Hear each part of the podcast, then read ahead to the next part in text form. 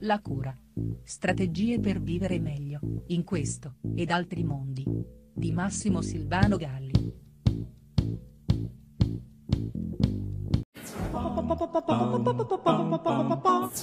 L'infanzia non è una condizione, non è un passaggio verso la terra dell'adultità, non è un'attesa all'avvio della vita nel mondo, non è una categoria.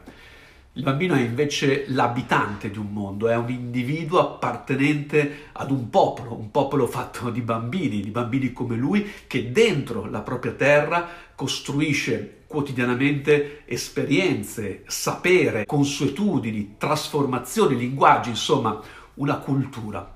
È un mondo che ha le proprie forme culturali, appunto, i propri punti di vista, le proprie filosofie e una capacità, una capacità esclusa ad ogni altro mondo di restituire la profondità già in superficie. Ecco cosa intendo quando penso alla cura dei bambini. Penso ad un collante vitale che il mondo, il mondo adulto, deve imparare a generare con queste creature un collante che mentre permette ad ogni bambino di crescere e di esprimere il proprio mondo, dia al contempo senso al mondo che senza di loro, senza i bambini, non avrebbe speranza alcuna. Un collante capace dunque di unire ogni bambino al futuro e alla memoria, affinché ogni bambino sia la speranza e la storia del mondo.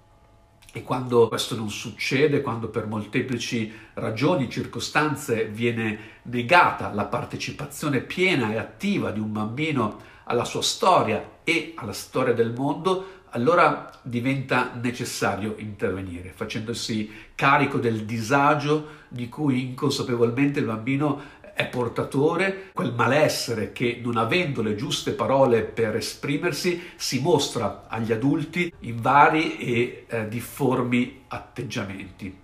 Perché raramente il bambino ha un problema o è il problema, il più delle volte il bambino non è che il sintomo di un problema che sta altrove e di cui lui si fa latore affinché i suoi genitori se ne prendano cura vi pongano in qualche modo rimedio.